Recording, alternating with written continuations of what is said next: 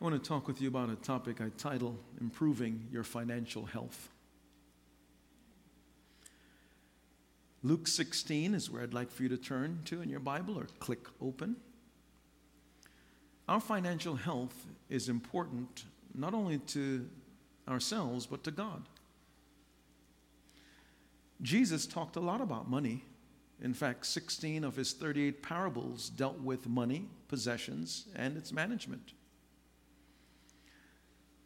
I'm in a series of teachings where I'm titling the series the 1322 Challenge because I'm focusing on how to manage our money and how to become healthier financially. But it comes from Proverbs 13:22 that says, "A good person leaves an inheritance for their children's children." So God has in front of us this objective that you should live so financially healthy that you have goals that outlive you financially. And there are five promises that I, have conveyed that I want to set for your expectations through this series. First, you will learn how to manage your money more effectively with no judgment attached. Second, you will learn life changing strategies on debt reduction and how to bounce back from financial setbacks. Third, you will not be asked to give a special gift beyond your normal tithe and offering. The fourth promise, you will be challenged to make hard decisions in order to reach your financial goals. And the fifth promise is you will learn how to build wealth, money that lasts for generations. Those are five promises that we've made and are making to you. Let's begin reading at verse 1 of Luke 16. Jesus told his disciples there was a rich man whose manager was accused of wasting his possessions. So he called him in and asked him, What is this I hear about you? Give an account of your management, because you cannot be manager any longer. The manager said to himself, What shall I do now? My master is taking away my job. I'm not strong enough to dig, and I'm ashamed to beg. I know what I'll do so that when I lose my job here, people will welcome me into their houses. So he called in each one of his master's debtors. He asked the first, How much do you owe my master? 900 gallons of olive oil, he replied.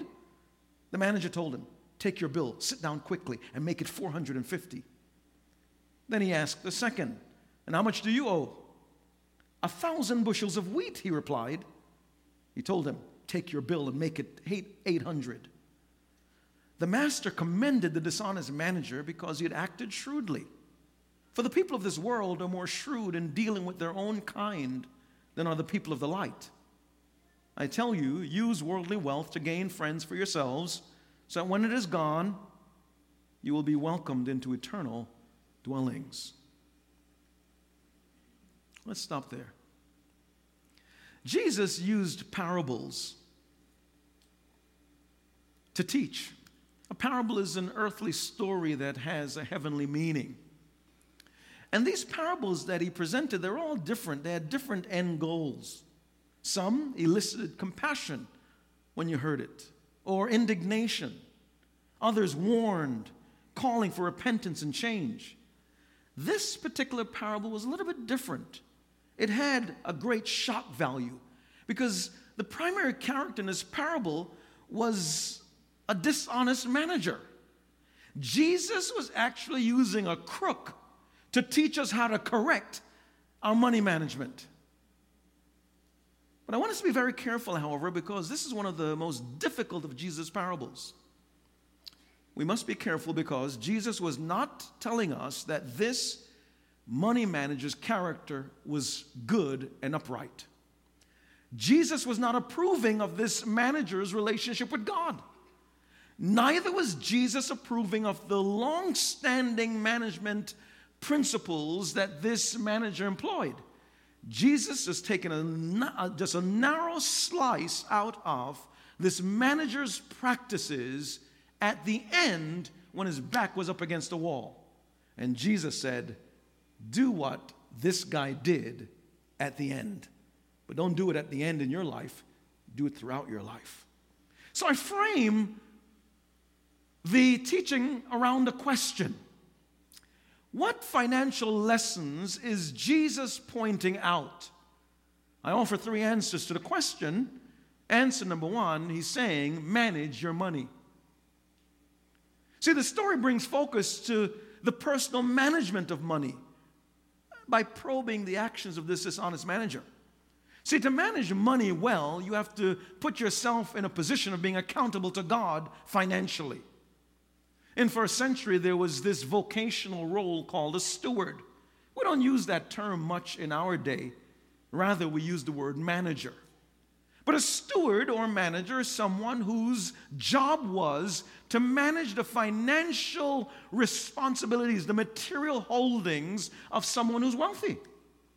Jesus was putting us in that same role. He's saying, You, me, us, we are stewards, managers of everything we have under our oversight. In other words, your money, it's not really yours, it's God's. Your car, it's not really yours, it's God's. And so God wants to entrust us or has entrusted us with the management of those resources. This dishonest manager, though, is really irresponsible because he was sloppy, sneaky, and shifty in handling his master's money.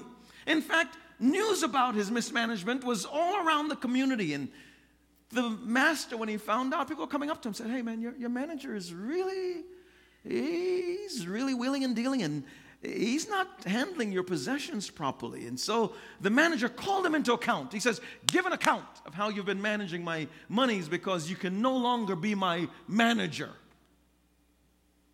And so, the same way God has the authority to call you in and say, Hey, how, are you doing with my money? What did you do last week with the pay that you got? How did you handle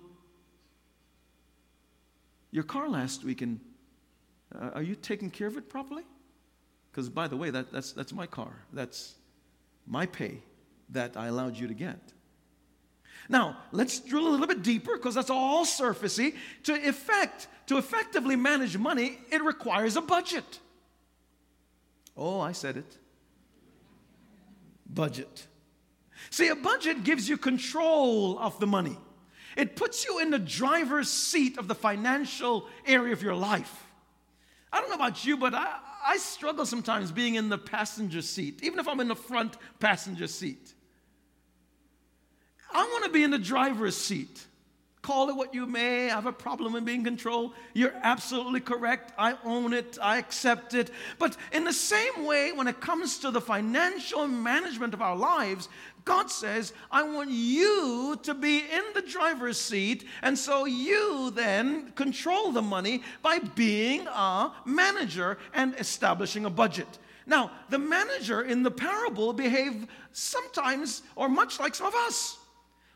We take our hands off the financial steering wheel and we start coasting. And we're coasting because we're complacent or comfortable or cozy. And we say everything seems, uh, it's okay. And so we just coast along. And so trouble starts when we neglect the money and we become negligent of the management of the resources. And as a result, we find ourselves in a whole lot of trouble and wonder how did we go sideways? We went sideways because we took the hand off our steering wheel. Imagine now, right before you pulled into your driveway, you stopped at a gas station three blocks from the house and you told them, fill it up with gas. They filled it all the way up, and you pulled into the driveway, and you get out, and you do the things that normal people do at night. You have your dinner, you reconnect with your family, you read, you watch TV, you have conversation, you get ready for the next day, and then the next morning you get out of your car and you sit in the car and you turn the engine on, and then the needle on the on, on the dashboard that tells you how much gas you have, it stops at three quarter tank. And you wonder, how did it stop at three quarter tank. I thought I filled it up last night.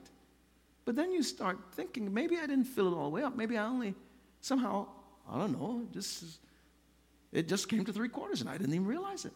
So you just drive to work and you don't think about it. Take another scenario. You fly into Pittsburgh and you need a rental car to get to your destinations. You go right to the Avis rental company and you stand there in front of the counter and you say, I'd like to rent a you know, a medium sized car. And they said, Yeah, we have a Camry ready, and here's the contract. We're going to give you a full tank of gas. We're, you know, the, you know, the odometer reading is, is this. They tell you the number of miles. And when you return the car back to us, we want the same amount of gas to be in the car, and we want you to record the new odometer reading so we can know how many miles you've went. And please sign here on the dotted line to affirm that you agree with all of what we've just said and you sign. And then the moment you sit into the car, before you start, you start it up, you look at the, the gas needle and you say, Yep, it's full. Somehow, under that scenario, it was so exacting, you were so assured, you were so clear, it was firm. That's what a budget does. A budget gives you clarity. A budget lets you know how much money you have, how much money you don't have, what you can buy, what you can't buy. A budget, it just helps you to monitor where you are financially and it just gives you a good sense of comfort. There are no shortcuts to budgets. There's no shortcuts. And, and don't be like the guy who always want to take shortcuts. So he climbed to the mountaintop because he wanted to go and talk to God. And he just got up on the mountain. He's looking over the cityscape and taking in all that breathtaking view. And then he starts saying, God, what's a million years to you like? And God says, It's like one of your minutes. And he's standing there and he says to God, God, what's a million dollars to you like? And God says, Like one of your pennies. And then he pauses and he prays and says, God, can you give me a million dollars? And God says, Wait a minute. Uh, and, and, and, and sometimes that's what we want. We just want shortcuts. We want magic. We, we, but this is not the magic kingdom. And so there's a budget that's needed. A budget is a personal spending plan that guides your financial decisions and choices. It lets you know when to say yes, it lets you know when to say no, it lets you know how to respond to any and every money related opportunity. That's what budgets do. It's amazing what they do and how it brings a sense of clarity. I love Sarah. You can see that she was going somewhere. This little seven year old. The moment she went to the farm, she spotted this large watermelon and she walked up to the farmer and said, I'd like to buy that. And he says, Sweetheart, that's, that's $5. And she said, I only have a dollar. Then he pointed to the small watermelon in the middle of the patch. He said, You can buy that small watermelon. And she says, Sold, done. Here's the dollar, but keep it on the vine. I'll come back in a month. So here she is. She's so sharp, she knew that a month the, the watermelon's gonna grow and become just as large as the other one. But what she understood was deferred gratification. If you can learn to delay some of your choices and financial actions, you'll be so, so secure. Budgets help us to learn the power of delayed gratification. I want you to see how significant it is. Now, to help you complete a monthly budget, we took the time to design a user friendly budget as part of the 1322 challenge. So, what we're saying is that if you want to bring your financial life in order in a holistic way, then let's give you the tools to then be able to say, when I visit the website, christchurchusa.org, click on the 1322 challenge banner, then it's going to take me right to this landing page. And there I get a chance to now work with these tools. Why? So I can put my financial life in order by having a monthly budget template that adds up everything. All you got to do is put in the information how much I pay for utilities, what my car note is, what do I pay for rent, what was I mortgage, and then it does all of that for you. Why is this so important? Because once you go through the budget process, you'll become comfortable and confident and feel in control about the management of your financial life. And it's so, so important. Wave at me if you're with me. We need to do this. And we also took the time to put together an annual expense form. There's some things that we miss out on when we do budgets. What about birthdays, anniversary gifts, Christmas presents, the maintenance of a car? It's not every week, not every day that you do that.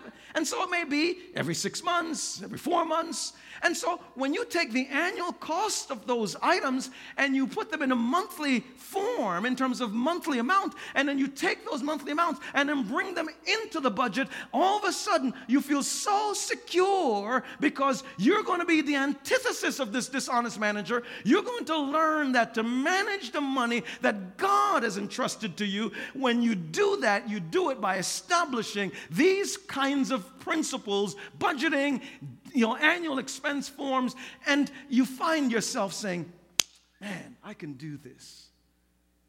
And I want you to know you can do this.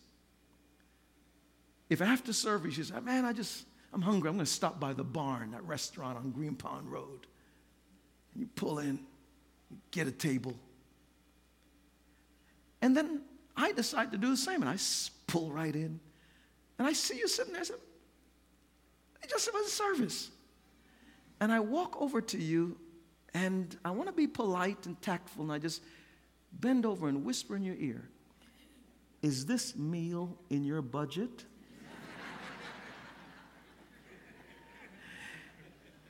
a couple of things are going to happen right at that moment. You're going to, that meal's going to either taste a lot better or it's going to be very, very nah, I don't like it. It's gonna be, you know, it's gonna say, I don't know, it's too salty. But you'll know because budgets helps you to be able to say yes, no. It limits your options because you know your hand is on the financial steering wheel of your life. Jesus was teaching us that lesson by using a crook as an example. Now, when I look at that lesson, there's another lesson that comes to the surface. We must monitor your debts. The dishonest manager was wasteful with his master's money. He paid little to no attention. The manager only started to focus when his back was against the wall. The fear of unemployment, the fear of being thrown out where you can only get a menial job, low social status, homelessness, you know, and perhaps potential imprisonment because it was a crime what he was doing. And so it drove this man to take immediate action. And this is when he shined. In fact, Jesus said in verse 8, the rich man had to admire the dishonest rascal for being so shrewd. And it is true that the children of this world are more shrewd in dealing with the world around them than are the children of the light. Could you imagine Jesus telling this? His disciples are in the audience. There's some religious folks, the Pharisees, strict Jewish people that are very technical, crossing T's, dotting the moral I's. They're in the audience. And then there are folks that they, they, they don't know why they're there, but they're just there. And Jesus said, Look, he's teaching, said, the children of this world are more shrewd, they're sharper, they're smarter than the children of the light, than believers, when it comes to dealing with the business affairs of this world and the people of this world.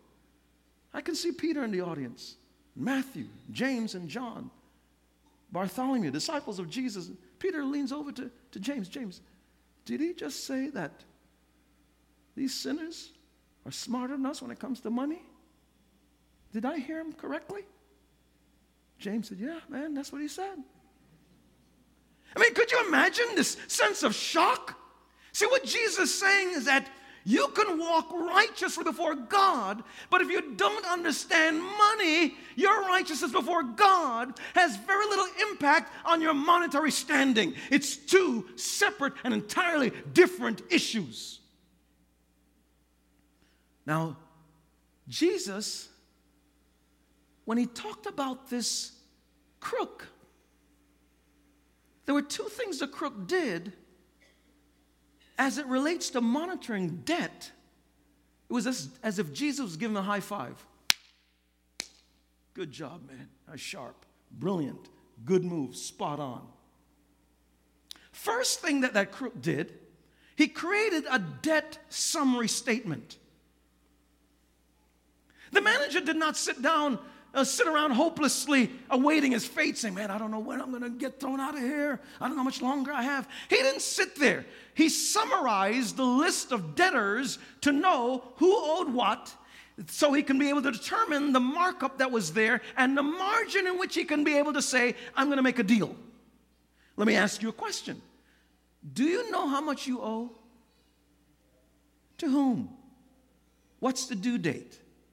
Don't, don't, in other words, what Jesus is saying, don't ignore financial responsibilities by missing due dates or deadlines. You know, some people, they just, when the bill comes, they just throw it in a drawer, shove it in. And so they, they don't know, where is that bill? I don't even know I have a bill. Out of sight. Finish the statement, out of mind. And so Jesus is saying, don't ignore your creditors. Don't, don't, don't, don't ignore their phone calls, their callings. You tell the kid, don't answer that. Don't answer that. Don't answer it. And so, what Jesus is telling us look, we got to take actions that's going to help us become fiscally responsible because it's a big deal to God and to you. I remember years ago, before our church owned any property, there was no East Campus in Montclair, there was no West Campus here in Rockaway. We were renting space, and we were renting a space in a catering hall. They use the hall to cater and do lots of parties and receptions, and they allowed us to use the space on Sunday morning since it was not prime time. And we'd go there and set up chairs and tables, and that was portable church. And I was teaching on money management. Yeah, again, all the way back then. Over 20 years ago. And after the service, they had given us this little small room. It's almost like a green room. You can go in there, I can catch my breath, get a cup of water, and just, just regroup. When I walked into that small little room, there was the catering manager.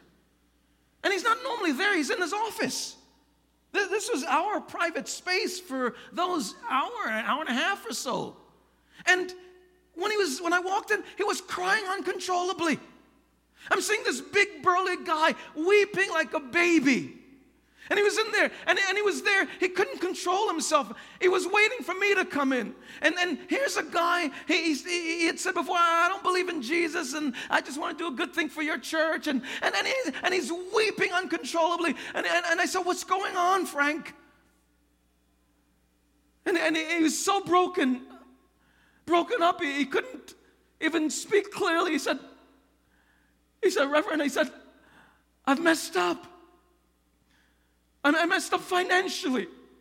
I, wrote checks that our company didn't have the money to cash and the checks bounced and and and and, and we're at the verge we have to file bankruptcy now i, I blew it and, and, and, he's talking and he's and he's weeping even more and louder and, and his body's shaking and he's just he's just undone and he's saying this this business was handed to me by my father which was handed to him by his father, which was handed to my grandfather by his father. And I'm the fourth generation. And on my watch, I blew it financially. He said, I, I just messed up. I just threw my arms around Frank. And he sobbed like a baby.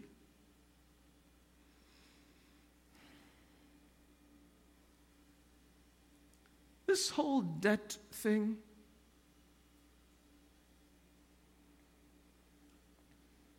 It can eat you out. And there's no easy way around it but to say, I'm going to put a debt summary form together. We've done that for you. When you take the 1322 challenge, we offer you a well organized debt summary form. It'll take you some time to organize and figure out okay, who are my creditors? What do I owe? What's the interest rate?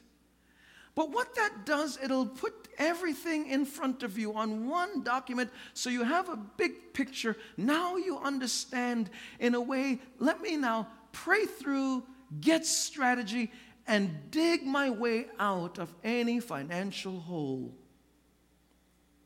Jesus affirmed this dishonest manager's tactic to get a full picture of the indebtedness owed his master. The second thing that Jesus affirmed this manager to do in monitoring debts, it was that he is almost like a high five, high five. And that is he he was confirming and affirming this shrewd manager because he negotiated with his debtors.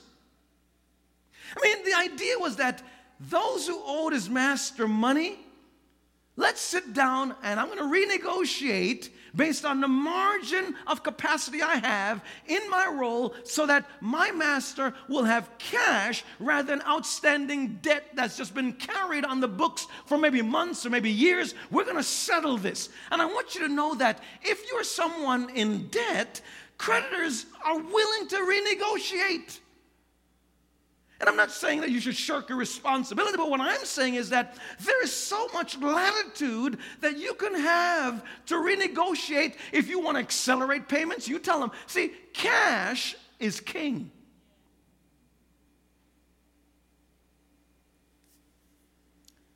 My dad is 91 years old and in a nursing home for about eight years. Suffers from dementia and he's, in essence, incapacitated. He's had about six strokes. And I remember after his second stroke, when he's still living at home, he re- regained mental competency and faculties, maybe about 80%. And I went to the house and I brought all the legal documents because he had never taken time to get his life in order. He was an accountant by profession, brilliant accountant. I remember when I was a boy and we'd go grocery shopping and the four Ireland kids, mom, dad, and he'd go grocery shopping, he'd I'd wheel the cart and he'd put all the items in, fill up the big shopping cart. He would add up everything in his head while we're having conversations, including the tax. And I saw him several times correct the cashier from what he did in his head. Old school accountants. And after that second stroke, I put all the documents together. I'm the power of attorney and make all of his business decisions, financial decisions, all those things. Then, when he was placed in a nursing home, and I remember going through all of his financial stuff. And I was so, so shocked by all of the all of the bad choices, and even how at times he lie, would lie on his taxes.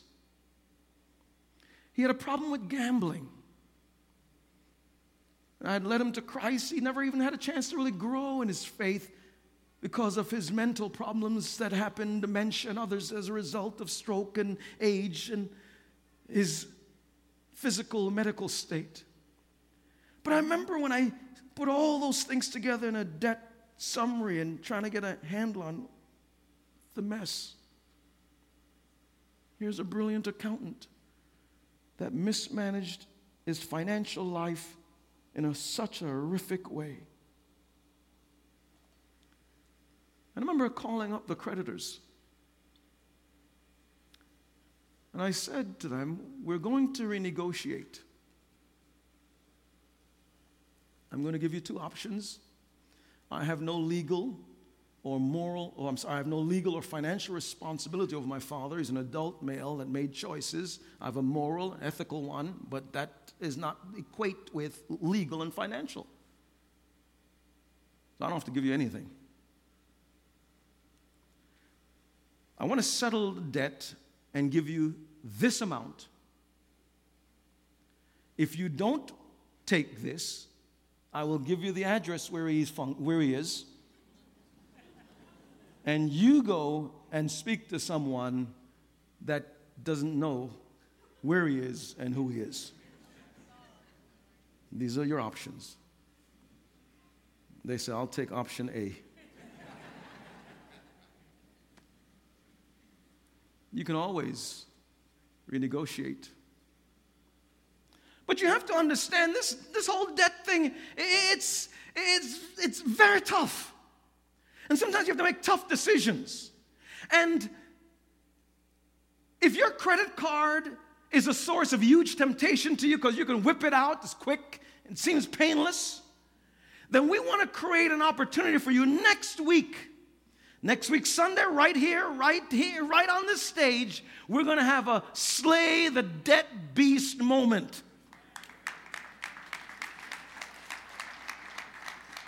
Now, you may say, well, what, what are you talking about? I'm saying that if your credit card jumps out of your pocket and you find yourself buying things that you can't afford and you're whipping it out to play the big man or the big woman. Here you are, you, you, you, you, you're going to a restaurant, and there are 30 people at a restaurant at your table. And then I don't know why you said it. You, can, you can't even afford a cheeseburger. And you're there, and, and, and, and, and then you say to everybody, I'll take care of this. You got your greedy nephews sitting there, they ate three steaks you got your crazy mother in law sitting over there. And you got you know, your, your greedy son sitting back there who had five hamburgers and he's only six years old. And then you're whipping out that credit card, playing the big man to impress people.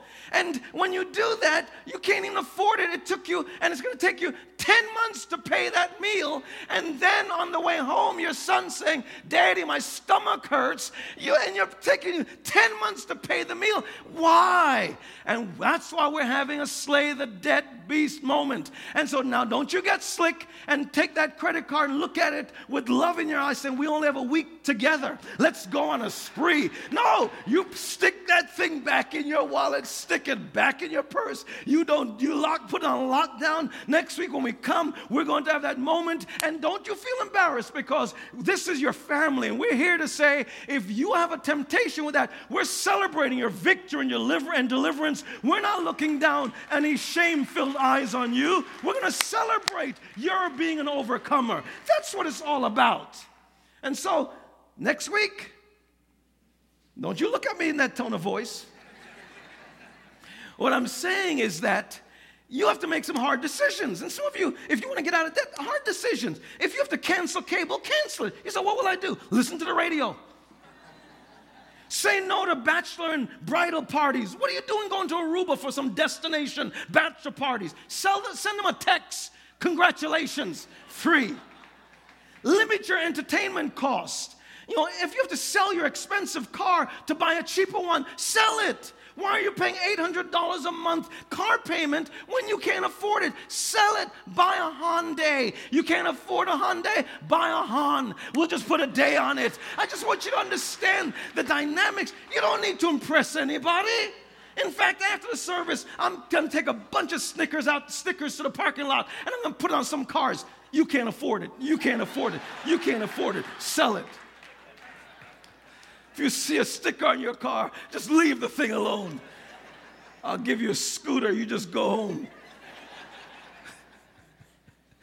We're being funny, but the idea is so real. You got to make hard decisions sometimes when it comes to debt. I love what James Lendall Basford said. The man who never has money enough to pay his debts has too much of something else. What do you have too much of? Sell some of the stuff in your house. You don't need it. Sell it. So, to improve your financial health, you must manage your money, monitor your debts. And we see Jesus also telling us something very important. He tells us that we have to meet God's expectations. When we meet God's expectations, He's pointing out the idea that God expects us to be financially healthy.